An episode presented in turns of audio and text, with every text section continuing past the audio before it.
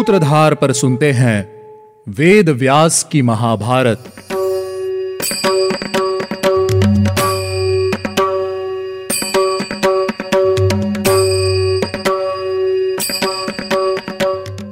Hello listeners स्वागत है आपका सूत्रधार प्रस्तुति वेद व्यास की महाभारत में। मैं हूँ आपके साथ आपकी सूत्रधार मान्या शर्मा। वेद व्यास की महाभारत में आप सुनते हैं गीता प्रेस गोरखपुर द्वारा प्रकाशित महाभारत कथा। मुझे उम्मीद है कि आप सभी को हमारे एपिसोड सुनने में उतना ही आनंद आ रहा होगा। जितना आनंद हमें इन्हें आपके लिए बनाने में आता है।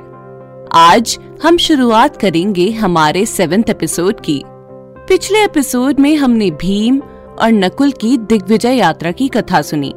आज के इस एपिसोड में हम शुरुआत करेंगे सहदेव की दिग्विजय कथा की। सहदेव दक्षिण दिशा पर विजय प्राप्त करने के लिए अपनी विशाल सेना के साथ आगे बढ़े। सबसे पहले उन्होंने शूर सेन निवासियों को अपने अधीन कर लिया। फिर मत्स्य राज विराट को अपने अधीन कर लिया।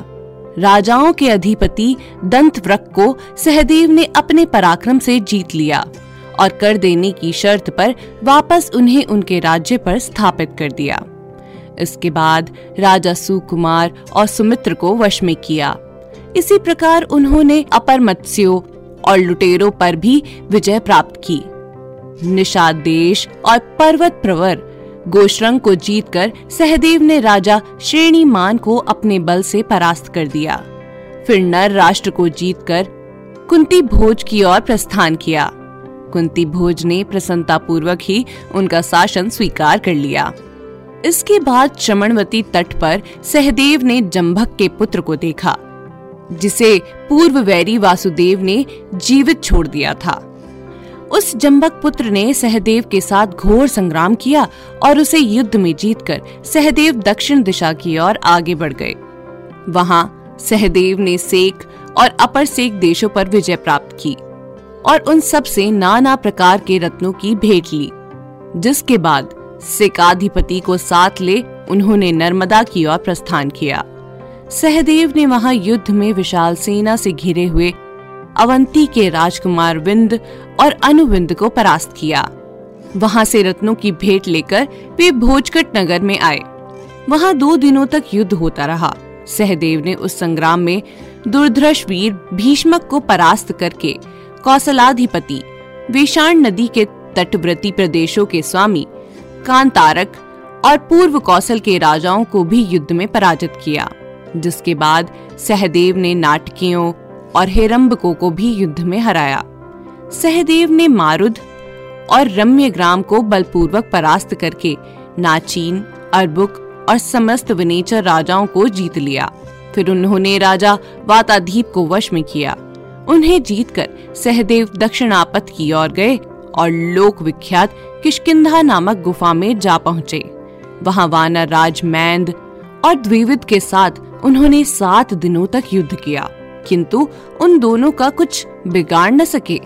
तब वे दोनों महात्मा वानर सहदेव से अत्यंत प्रसन्न हो प्रेम पूर्वक बोले पांडु कुमार तुम सब प्रकार के रत्नों की भेंट लेकर जाओ। धर्मराज के कार्य में कोई विघ्न नहीं पड़ना चाहिए अब वहाँ से रत्नों की भेंट लेकर सहदेव महिष्मतिपुरी की ओर गए और वहाँ राजा नील के साथ युद्ध किया। सहदेव और राजा नील के बीच भीषण युद्ध हुआ। भगवान अग्निदेव राजा नील की सहायता कर रहे थे। उस समय सहदेव की सेना में रथ, घोड़े, हाथी, मनुष्य और कवच सभी आग से जलने लगे। इससे सहदेव को बड़ी घबराहट हुई। वे अग्निदेव से युद्ध में हार रहे थे। आप सभी सोच रहे होंगे कि अग्निदेव उस युद्ध में सहदेव के विरोधी क्यों हो गए? चलिए, मैं आपको इसका उत्तर देती हूँ। महेशमती नगर में निवास करने वाले भगवान अग्निदेव किसी समय राजा नील की कन्या दुर्दर्शना के प्रति आसक्त हो गए थे। राजा नील की कन्या अनुपम सुंदरी थी। वह सदा अपने पिता के अग्निहोत्र ग्रह में अग्नि को प्रज्वलित करने के लिए उपस्थित हुआ करती थी। पंखे से हवा करने पर भी अग्निदेव तब तक प्रज्वलित नहीं होते थे, जब तक कि वह सुंदरी अग्नि को हवा नहीं देती थी। देखते ही देखते अग्निदेव दुर्दर्शना को चाहने लगे। इस बात को राजा नील और सभी नागरिक भी जान गए थे। कुछ समय बाद एक दिन ब्राह्मण का रूप धारण करके अग्निदेव सुदर्शना के पास आए और उसके प्रति काम भाव प्रकट करने लगे। राजा नील ने शास्त्रों के अनुसार उस ब्राह्मण पर शासन किया। जिससे अग्निदेव क्रोधित हो गए और अपने वास्तविक रूप में प्रज्वलित हो उठे। उन्हें इस रूप में देखकर राजा को बड़ा आश्चर्य हुआ और उन्होंने पृथ्वी पर मस्तक रखकर अग्निदेव को प्रणाम किया, जिसके बाद राजा ने विवाह के योग्य समय आने पर सुदर्शना का विवाह ब्राह्मण रूपधारी अग्निदेव के साथ करा दिया और उनके चरणों में सिर रखकर नमस्कार किया। राजा नील की सुंदरी कन्या को पत्नी रूप में ग्रहण करके अग्निदेव ने प्रसन्न होकर राजा को वर मांगने के लिए कहा। राजा ने अपनी सेना की रक्षा का वर मांगा।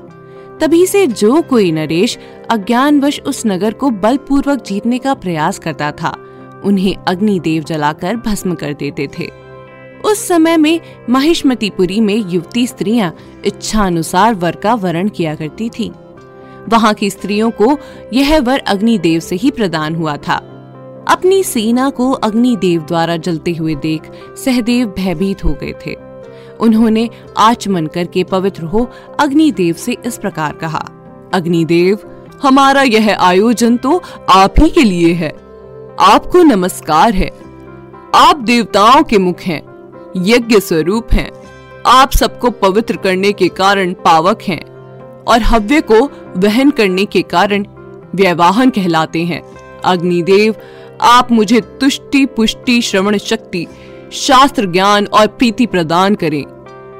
ऐसा कहा जाता है कि जो व्यक्ति इस प्रकार इन आग्नेय मंत्रों का पाठ करते हुए अंत में स्वाहा बोलकर भगवान अग्निदेव को आहुति समर्पित करते हैं, वह सदा समृद्धिशाली और जितेंद्रिय होकर सब पापों से मुक्त हो जाते हैं। इस प्रकार सहदेव अग्निदेव की स्तुति करने लगे और बोले, प्रभु आपको हमारे इस यज्ञ में विघ्न नहीं डालना चाहिए है। ऐसा कहकर सहदेव धरती पर कुश बिछाकर अपनी भयभीत और उद्विग्न सेना के आगे अग्नि के सम्मुख धरना देकर बैठ गए।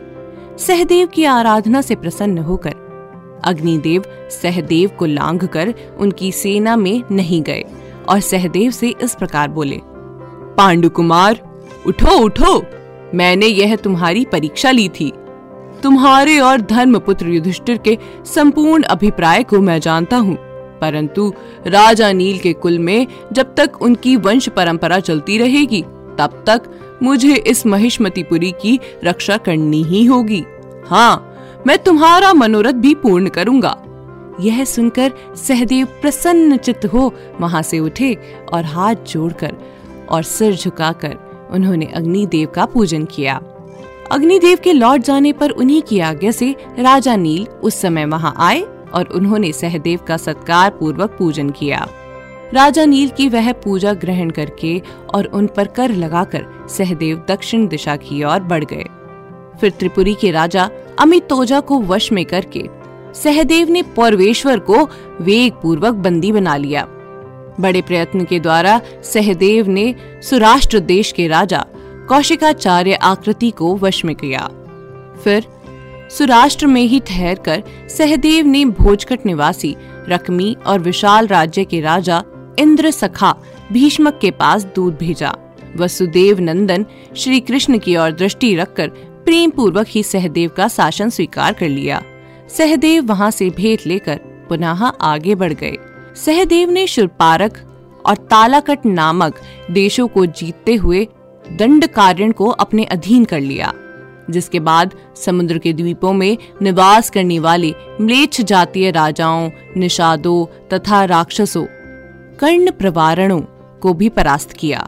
कालमुख नाम से प्रसिद्ध योद्धा, जो मनुष्य और राक्षस दोनों के संयोग से उत्पन्न हुए थे, सहदेव ने उन पर भी विजय प्राप्त की। समूचे कोलगिरी सुरभिपतन ताम्रद्वीप, रामक पर्वत और तिमिरगिल नरेश को भी अपने वश में करके सहदेव ने एक पौर के पुरुषों, केरलों, वनवासियों, जनयंती नगरी, पाखंड और करहाटक देशों को दूतों द्वारा संदेश देकर ही अपने अधीन कर लिया और उन सबसे कर वसूल किया। पांड्य, द्रविड़, उड़ुल, केरल, आंध्रन, तालवन, रमणीय तथनगर इन सबको उन्होंने दूतों द्वारा ही वश में कर लिया और सबको कर देने के लिए विवश कर दिया। वहाँ से समुद्र तट पहुँचने पर सहदेव ने सेना का पड़ाव डाला और कुशल सचिवों के साथ बैठकर बहुत देर तक विचार विमर्श किया।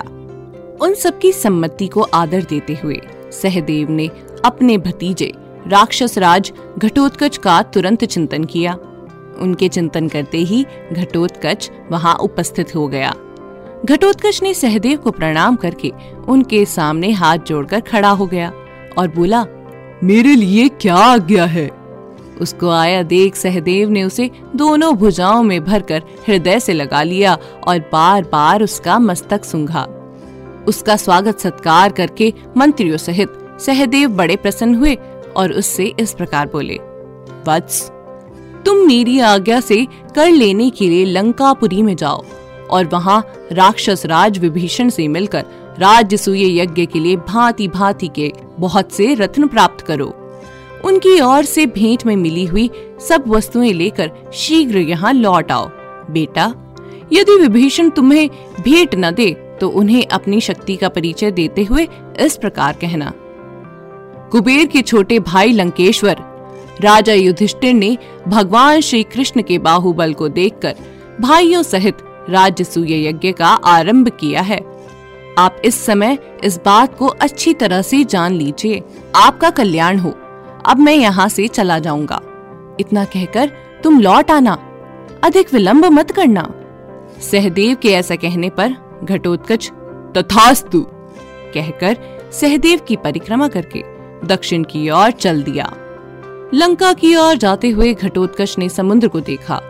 भगवान श्री राम के द्वारा बनाए हुए पुल को देखकर घटोत्कच को भगवान के पराक्रम का चिंतन हो आया। लंका पहुंचकर घटोत्कच ने देखी, स्वर्ग के समान सुंदर लंकापुरी। वहाँ बड़े बड़े झुंड में राक्षस त्रिशूल और भाले लेकर विचर रहे थे। द्वारपाल के पास जाकर घटोत्कच ने कहा, कुरुकुल में एक श्रेष्ठ राजा हैं। वे महाबली नरेश पांडु के नाम से विख्यात हैं। उनके सबसे छोटे पुत्र का नाम है सहदेव। वे अपने बड़े भाई राजा युधिष्ठिर का राज्य सूय यज्ञ संपन्न करने के लिए कर वसूल रहे हैं। उन्होंने ही मुझे दूत बनाकर यहाँ आपके पास भेजा है। मैं महाराज विभीषण से मिलना चाहता हूँ। घटोत्कच के वचन सुनकर द्वारपाल ने बहुत अच्छा कहकर यह सूचना राजा को दे दी। द्वारपाल की बात सुनकर विभीषण ने उससे कहा दूध को मेरे पास ले आओ। जिसके बाद घटोत्कच राजा विभीषण से मिला। राजा विभीषण कुबेर और वरुण के समान धनवान थे। वे मन ही मन भगवान राम का स्मरण किया करते थे।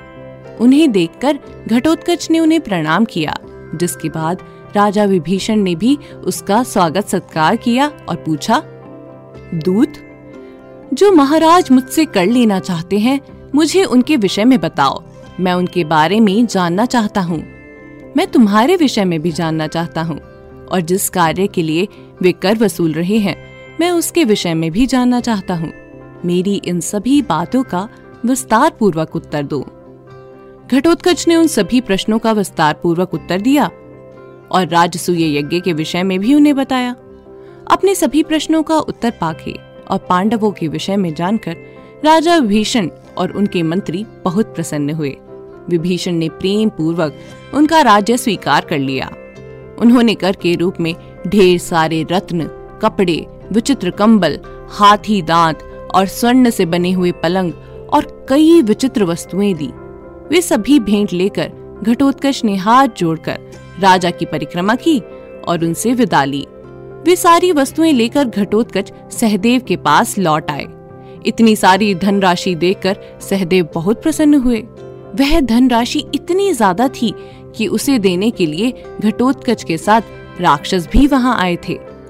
सहदेव ने उन सभी की प्रसन्नता की और इसके बाद उन सबको विदा करके वे वहाँ से लौटने की तैयारी करने लगे, जिसके बाद उन्होंने इंद्रप्रस्थ की ओर प्रस्थान किया।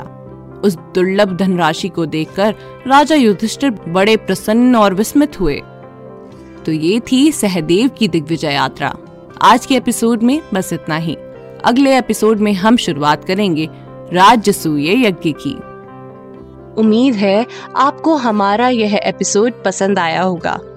अगर आप इस एपिसोड से रिलेटेड कोई भी सवाल पूछना चाहते हैं तो हमारे social media platform Twitter, Facebook, Instagram पर हमसे संपर्क कर सकते हैं। हमारा सोशल मीडिया हैंडल है माय सूत्रधार। साथ ही साथ ऐसी ही अनेक रोचक पौराणिक कथाओं के वीडियो देखने के लिए आप डाउनलोड कर सकते हैं हमारी सूत्रधार ऐप। हमारी ऐप एंड्रॉइड और आईओएस दोनों यूज़र्स के लिए उपलब्ध है। यहाँ आपको हर एक कहानी, सुंदर चित्रण और सटीक फैक्ट्स के साथ मिलेगी। इसके अलावा आप श्री राम कथा मिनी टेल्स पॉडकास्ट हिंदी और इंग्लिश नल दमयंती प्रेम कथा, हिंदी इंग्लिश तथा ऐसी ही अनेक कहानियाँ अपने मन पसंद ऑडियो प्लेटफॉर्म पर सुन सकते हैं। लिंक आपको डिस्क्रिप्शन में मिल जाएगा। मैं आपकी सूत्रधार मान्या शर्मा, मिलूँगी आपसे अगले एपिसोड में। याद रखिएगा, हम हर सोमवार और शुक्रवार आपसे मिलते रहेंगे।